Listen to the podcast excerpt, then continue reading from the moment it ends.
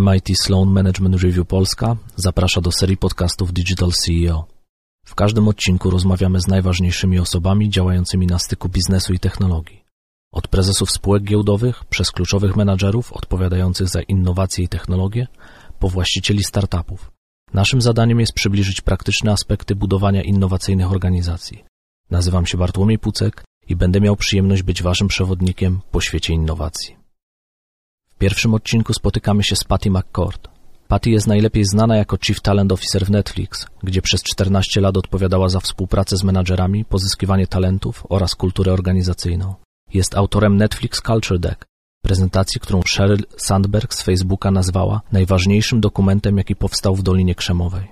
Patty jest autorką książki Powerful – Building a Culture of Freedom and Responsibility, opublikowanej w 2018 roku, zawierającej dobre praktyki i przykłady, na podstawie których zbudowano kulturę Netflixa. Oferuje praktyczny przewodnik do stworzenia podobnej kultury dla każdej organizacji. Dziś Patty jest z nami, aby porozmawiać o tym, jak być dobrym liderem, nieocenionym pracownikiem i tworzyć organizacje wspierające innowacje.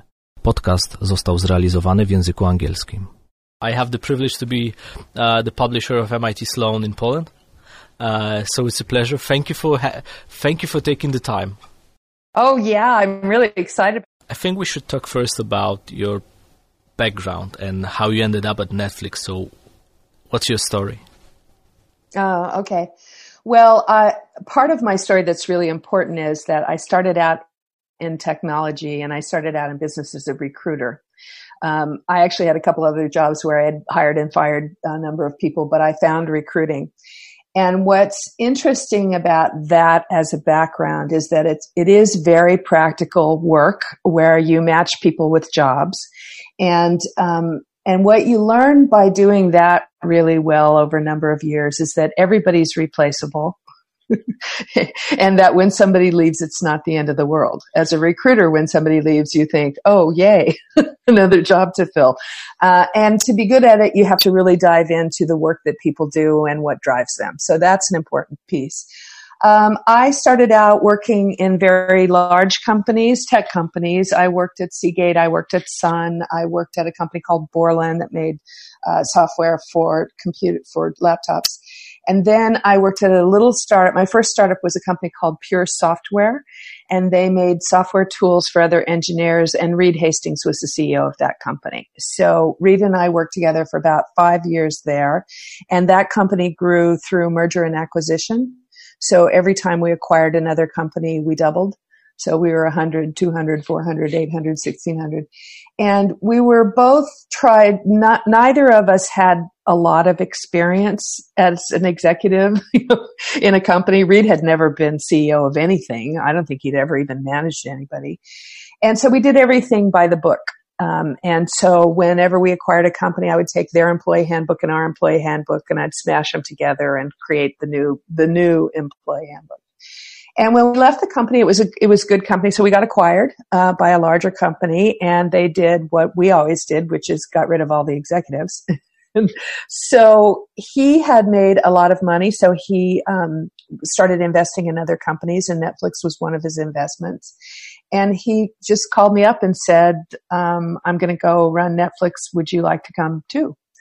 And my initial answer was no. I didn't want to do another startup with him because I knew how hard it was going to be. Secondly, I thought at the time the business model was DVDs in the mail in the US, and I thought that was just the dumbest idea I'd ever heard of. And I was consulting and I had a lot of free time and life was pretty good. And how he talked me into coming was he said, let's pay attention to and try hard to create a successful company that we both still want to work at. Right. So that's, for an HR person, that's the promise. That's the promise. And we did from the very beginning, we paid attention to what kind of company were we building, how were people operating with each other? What were the right things to do? And we operated pretty traditionally until, we hit a wall and almost ran out of money. And then the story goes, we laid off a third of the company. And after that, and it was survival, we laid off a third of the company because we were running out of money. And we did. And so after that layoff, we were doing twice as much work with a third as many people and having more fun. Interesting. And that's the essence of the Netflix Culture Deck. That's when we started saying, what's going on here? Why is this different?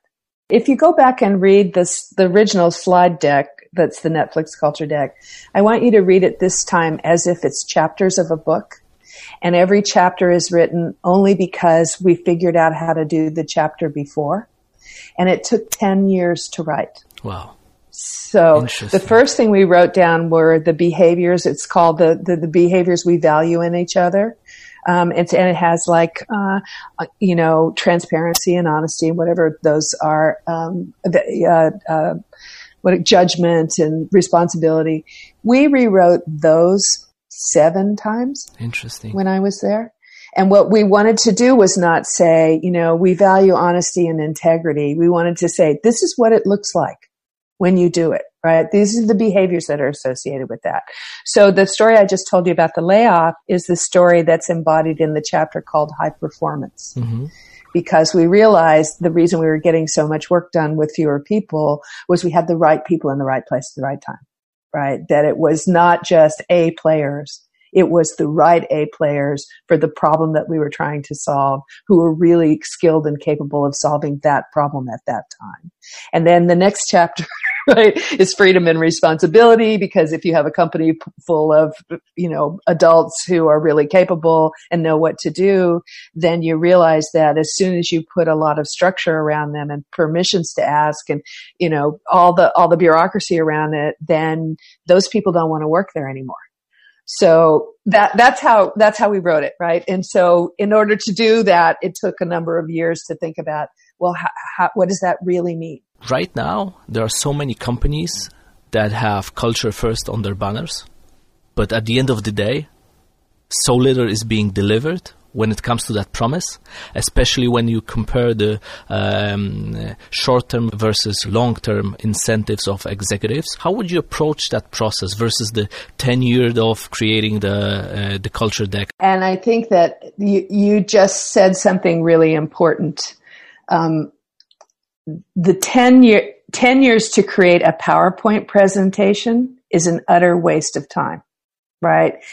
And the PowerPoint presentation was a guideline to how we actually operated. And so first of all, when people say culture first or talk about their culture, I've gone to 5 different companies, and that means 5 different things, right? For some people, it means a bunch of happy employees who have a bartender. This is real, right? I go to companies here in San Francisco, and I walk in, and there's a full bar, and there's a bartender, and he's on the payroll, right? A mixologist. So if that's what you mean by culture, you should just say free booze. Right?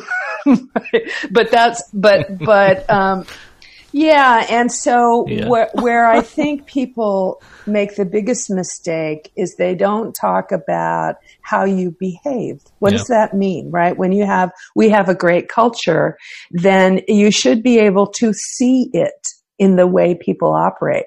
I tell this story a lot about a company that I consulted for, where the CEO of the company was complaining to me that the head of engineering wasn't delivering anything. And, he was always, the product wasn't ready when it was supposed to be. And he was always frustrated with the deliverables in that organization. And I reminded him that he had never, not once in the time I had spent with him, showed up to a company meeting on time. Right? He was always late to his own meeting. And I said, what happens when you do that is you say in capital letters above your head, it's okay to be late.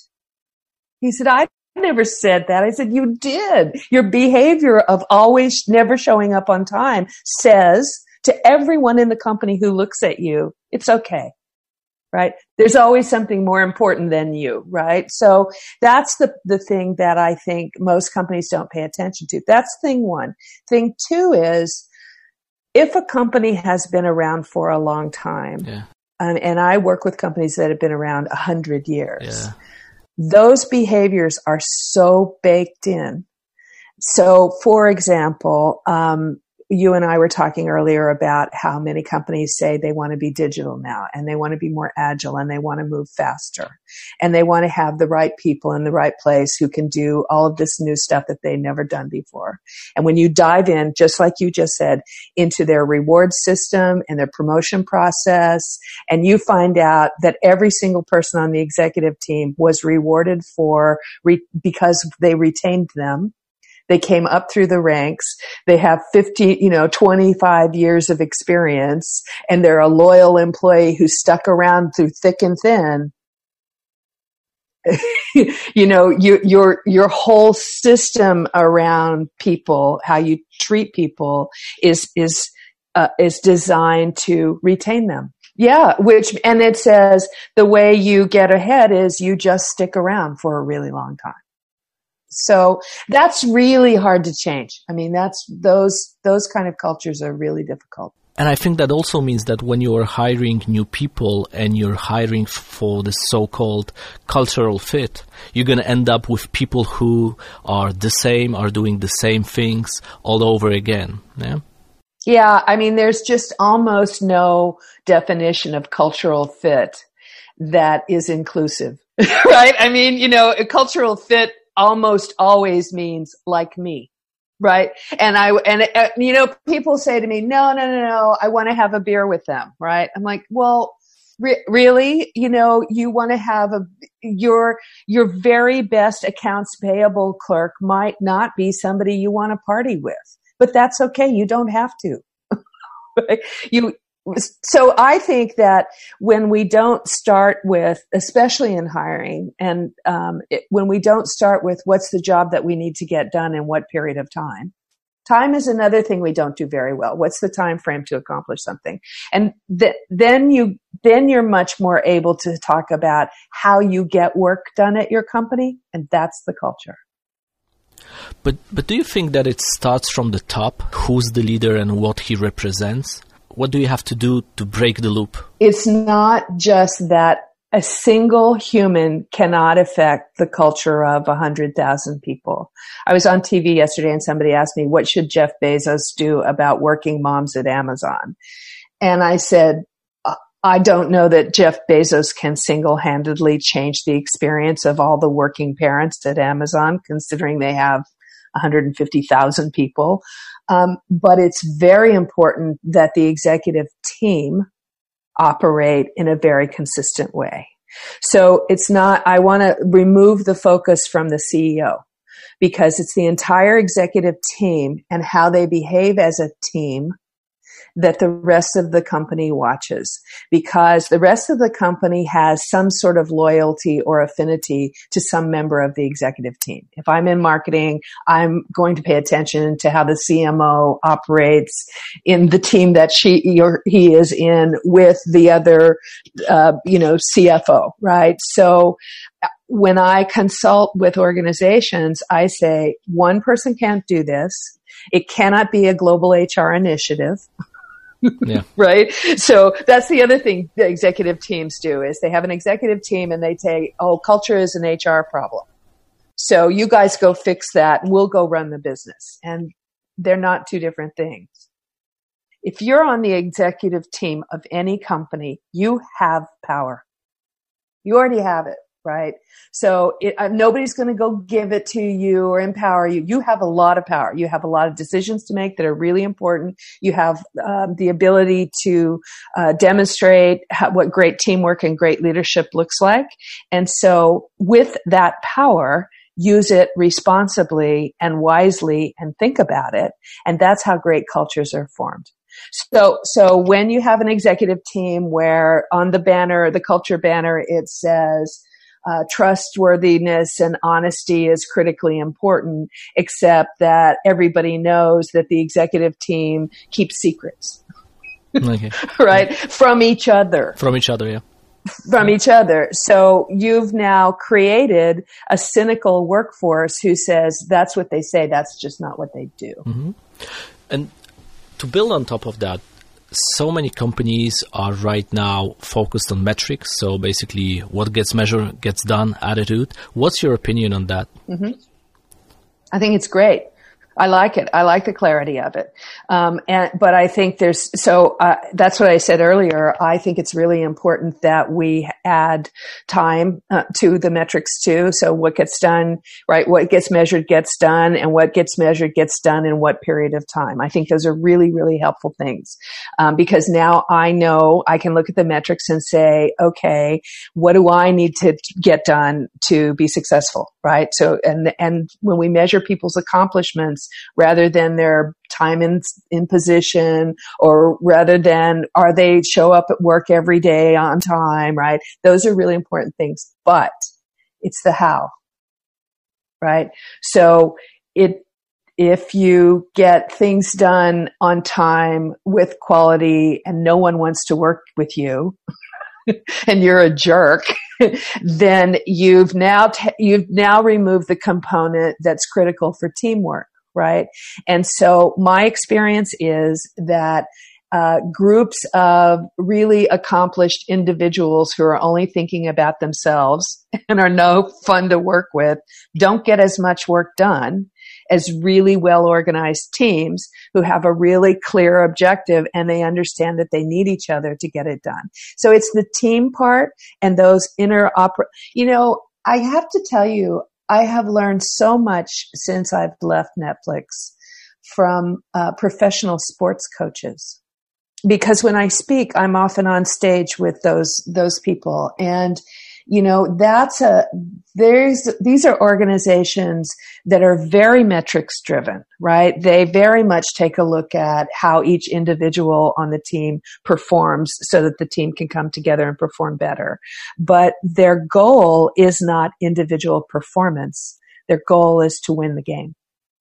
And so that's a great, and when you talk to great coaches, winning coaches, they will all say how we treat each other, the way we respect each other as teammates, the way we operate by, making sure that the other person is open so I pass them the ball, right?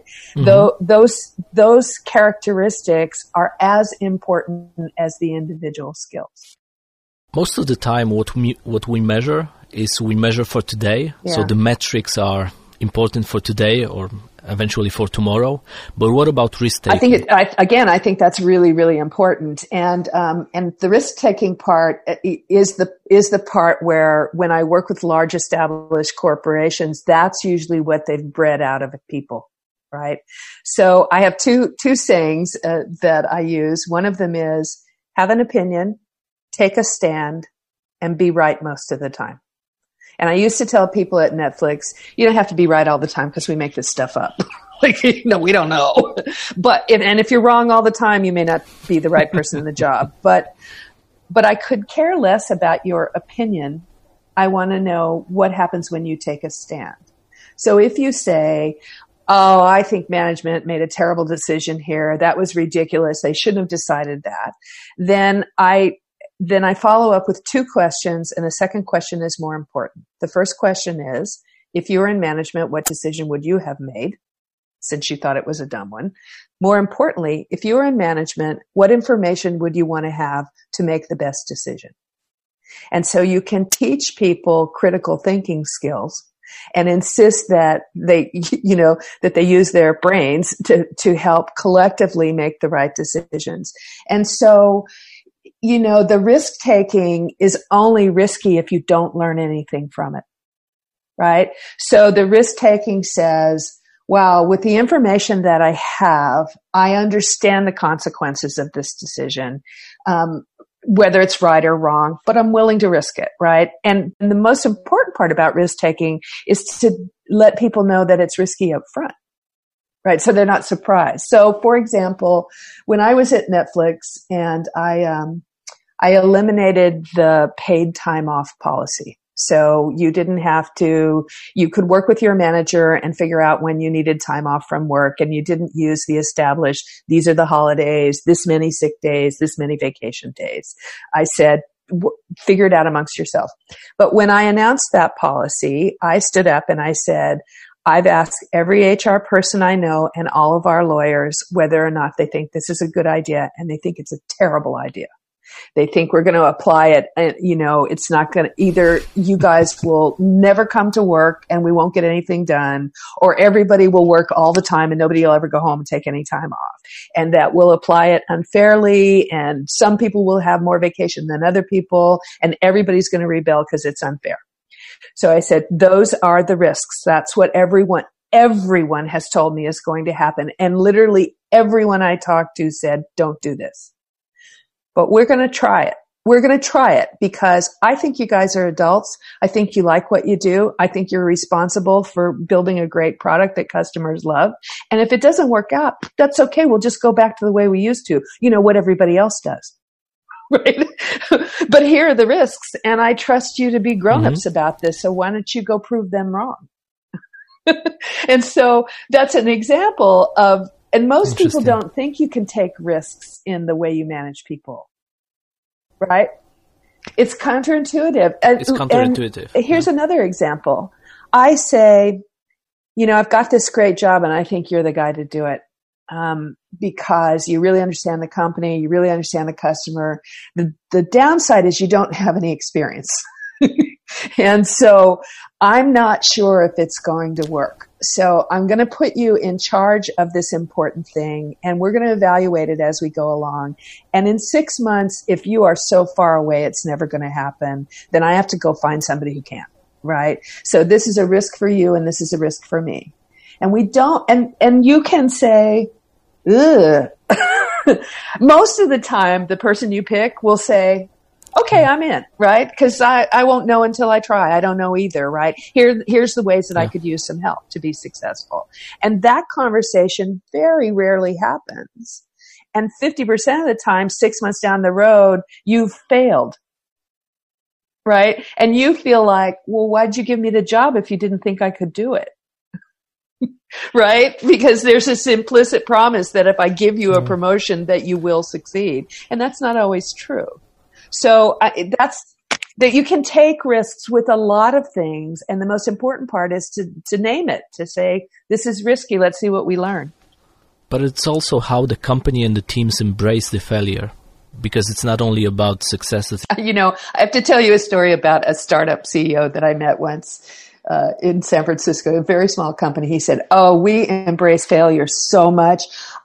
When somebody makes a mistake, I stand up in front of the company and give them a bottle of champagne. I said, he goes, what do you think of that? I said, boy, that sounds really stupid. You know, it's not that they fail. You're rewarding failure. Are you sure that's the right thing to do? And, you know, it's like, I'm from Texas, and my mom says, you know, the difference between a wise man and a fool is the wise man doesn't make the same mistake twice. So it's what you learn. Twice, yeah. I agree. But also, coming from your background, are there any more, I don't know, both best practices, but also, I think, any bad recommendations that you repeatedly see in HR and also companies that are making while hiring new people, while retaining talent? Yeah, here's the most flagrant one. You hire someone to build something or do something. And they work really hard on it, and they do a really good job in, let's say, 2 or 3 years, right? And then that builder is now the person that you want to maintain that system, right? That person's not good at maintaining. They're a builder, right? But they're done. They're finished. And there's nothing else in the company for them to build. And then we put them on a performance improvement plan, right? A performance improvement plan that is designed to prove they're incompetent and get rid of them. It's the worst sin. It's the cruelest practice that I find in businesses all over the world, right? And we don't sit down and have a conversation and say, thank you for everything. I think we're done now. You know, and so instead we have this horrible, and everybody says, you know, it's so difficult to do. I'm just not good at, you know, delivering bad messages. And it wouldn't be difficult if you had started 6 months before and said, you know, I think when this is over, we should talk about what you're going to do next. And I'm not sure there's a place for you. That's kind. But that has to be an honest conversation. Yeah. And we think we do it to protect our companies. And when I look at my experience over all these many years, the employees that have threatened to sue me or have, are angry because they're angry, because they don't feel like they've been treated fairly. And sometimes that process that we put in place to treat them fairly, yeah, upsets everybody, right? So that's the number one thing that I see that everybody still does that I think is dreadfully wrong. I mean, I could go on and on. We could do this for hours about the dumb things that I think we do in companies. I think the annual performance review is a waste of time and doesn't do anything very effectively. And I'll say that, the way I changed my perspective about these things is I started looking at management practices as if they were products, right? If I said HR is a functional organization full of experts that provides structure to the company so that people get better work done, that's the job of my team, right? Then I should look at every single method, every single practice, every single policy, every single guideline and say, does that actually do what I set out to do? So let's take the annual performance review. I say, I believe that if I give people feedback on their performance, they will perform better. I believe that, right? And I think about all of my experience. You probably do too. Right, and I think about the coaches that I work with. The coaching is feedback, right? And I say, okay, so what I want to do is do that, and I want to create a system that will give people feedback so that improves their performance. And if I were inventing a product to do that, and I said, okay, here's my idea, this really great idea. Once a year, in writing, we're going to look back at what you did the entirety of last year. And we're going to base your next year's compensation on it. Everybody would think, okay, give me another idea. That's any crazy. Other idea. That's a terrible idea, right? If you were brainstorming, that would be the first one that gets wiped off the whiteboard, right? So it's just, it doesn't do what it sets out to do.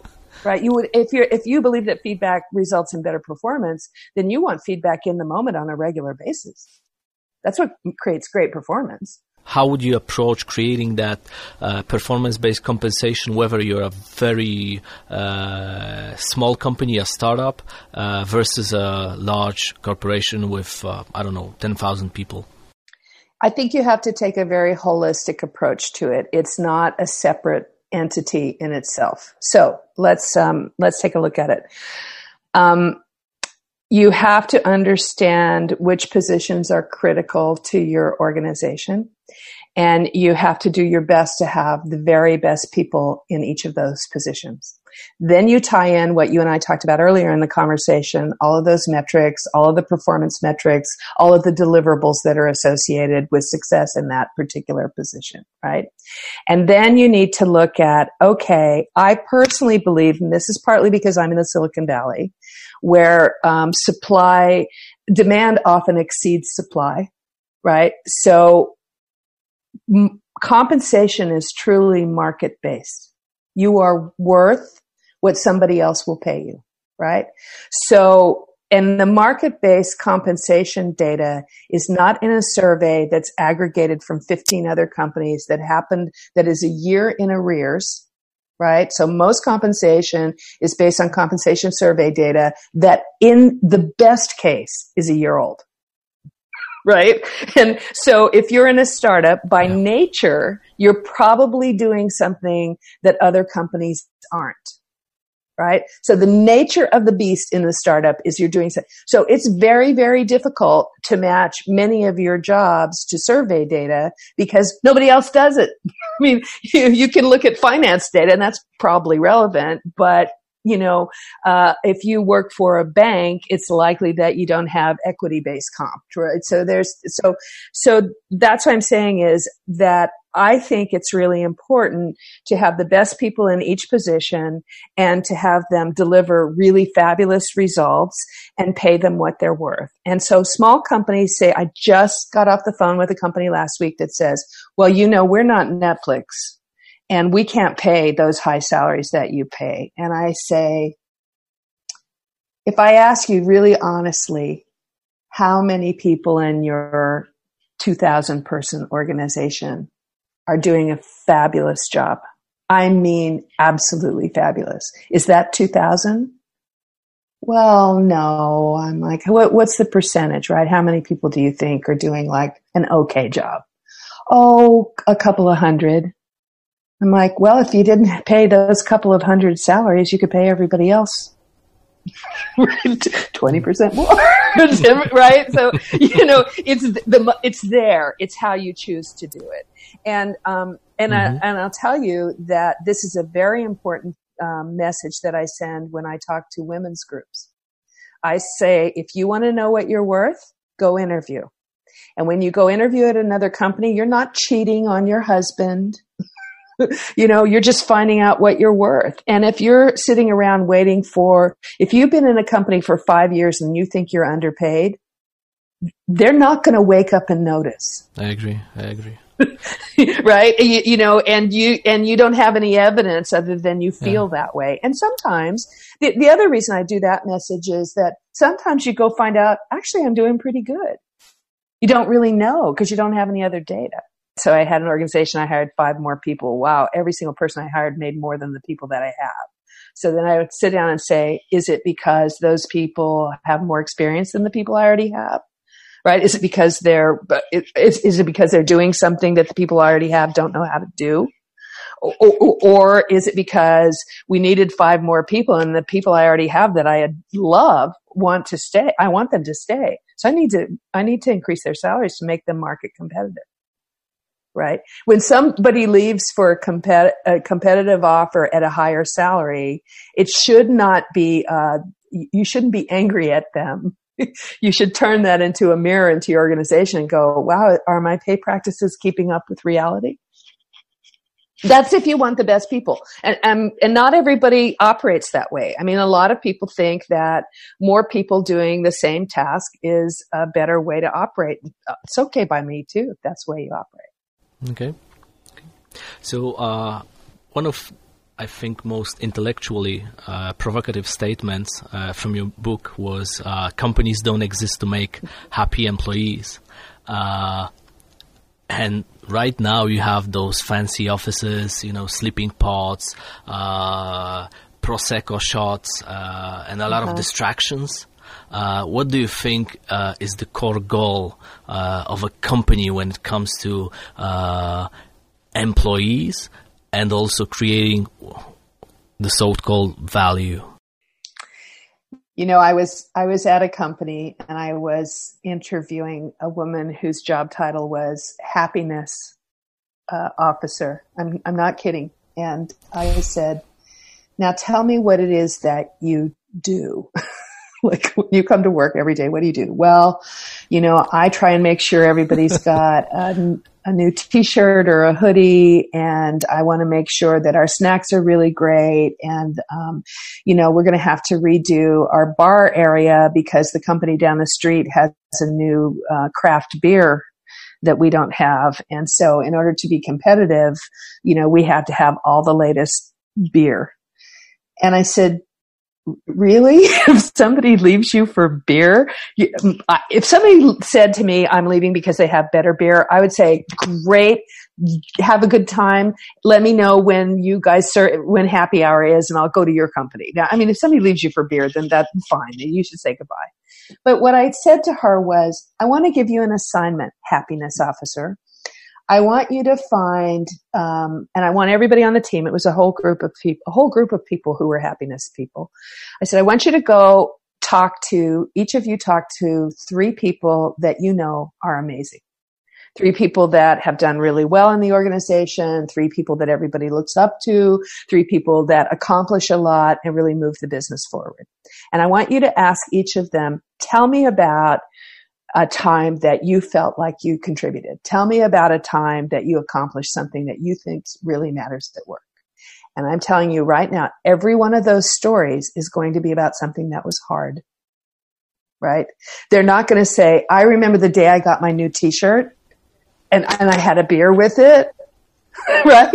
So the thing about I really believe we come to work and want to do a great job and go home and be proud of what we've done, no matter what our job is. And great work often happens when it's hard or it's scary or you can't do it by yourself. And it's a matter of having all the other people on the team pull their weight, right? So that's the problem I have with all of that stuff. Yeah. It's not why we exist.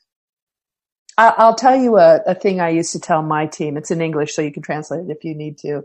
I say, you know, we are in HR a service organization, and it's not spelled SERVANTS.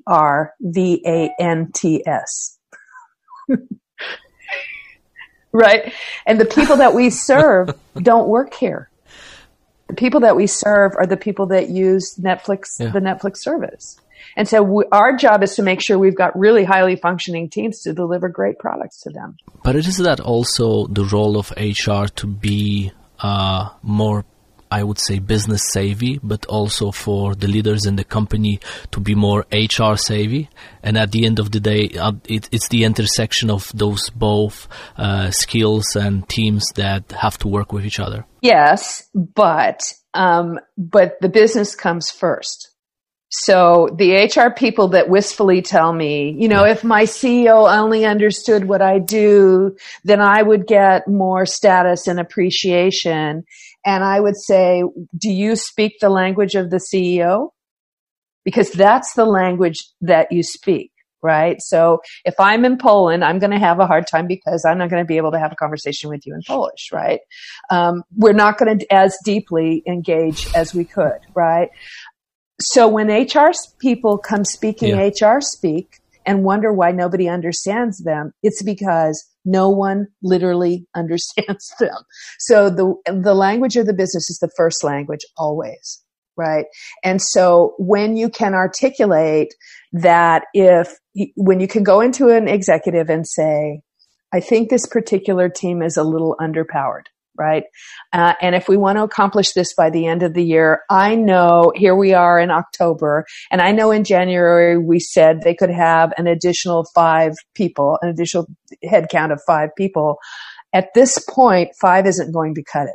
If we're going to accomplish this by the end of the year, then we're going to need these skill sets, these kinds of people at this level of salary in order to be hired in this period of time so that we can accomplish this business goal to increase revenue and make sure that our profitability targets happen, right? Then you got the head count. Right? It's not that, well, I know, but you know, they're working really hard and they're going to get burned out. And all those things are true, but that's not the point, right? The point is this appears to be a team that's not going to be able to accomplish what it needs to accomplish. Let me tell you that in business terms so that we can talk about what my team can step in and help us do. Right? I'm sure we can identify the right kind of talent. I'm sure we can get them here on time. Here's what we're going to have to pay them. Here's what it's going to mean to the budget. Here's where I think the trade-offs might be across the organization. And those conversations are absolutely critical for those two functions to come together. Right? And at the same time, let's use that example. At the same time, I could say to the CEO, and by the way, they sure could use some motivation. And I think if you sat down with them and said, here's why the work that you're doing is really important as a leader, that would really help people to realize what they need to accomplish. So there's the soft part of it, right? And here's what you need to do as a leader. Here's some ideas that I have, how you could better motivate this team so they can get great work done. And that whole conversation that we just had is really different than maybe if I get them new sweatshirts, they'll be happy. maybe if they had more beer. So we have to speak the language of the business. We have to. That's because that's what matters. That's why we're there. Excellent. Patty, before you wrap up, I think one last question, which I really do like to have and ask almost everyone that I meet. What are your books that have influenced you, or are you currently reading that you really enjoy and that had impact on your career, life, or decision-making process? Yeah. You know, honestly, one of the books that I went back and revisited from a long time ago was Stephen Covey's 7 Habits of Highly Effective People. And what I love about that book actually has so many fundamentals of having straight up conversations with people and, you know, being organized and sticking in the business. So there's an old one that still affects me. I was just on TV yesterday with Emily Chang. She's a woman who's a Bloomberg reporter, and she wrote a book out here called Brotopia.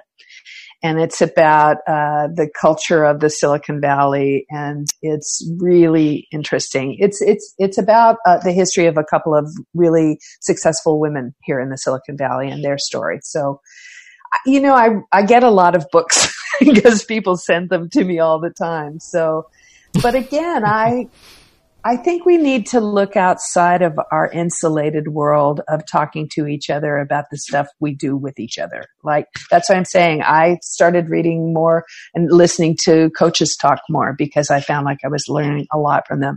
A lot of my fans are in the military. Interesting. So, yeah, I just did a podcast with a guy who is a Navy SEAL turned management consultant. And it's interesting because mm-hmm. they really, really understand team, right? And selflessness and relying on each other. And I mean, I would have never, you know, and they call me up, they're like, I am super fanboy. I'm like, really? Really?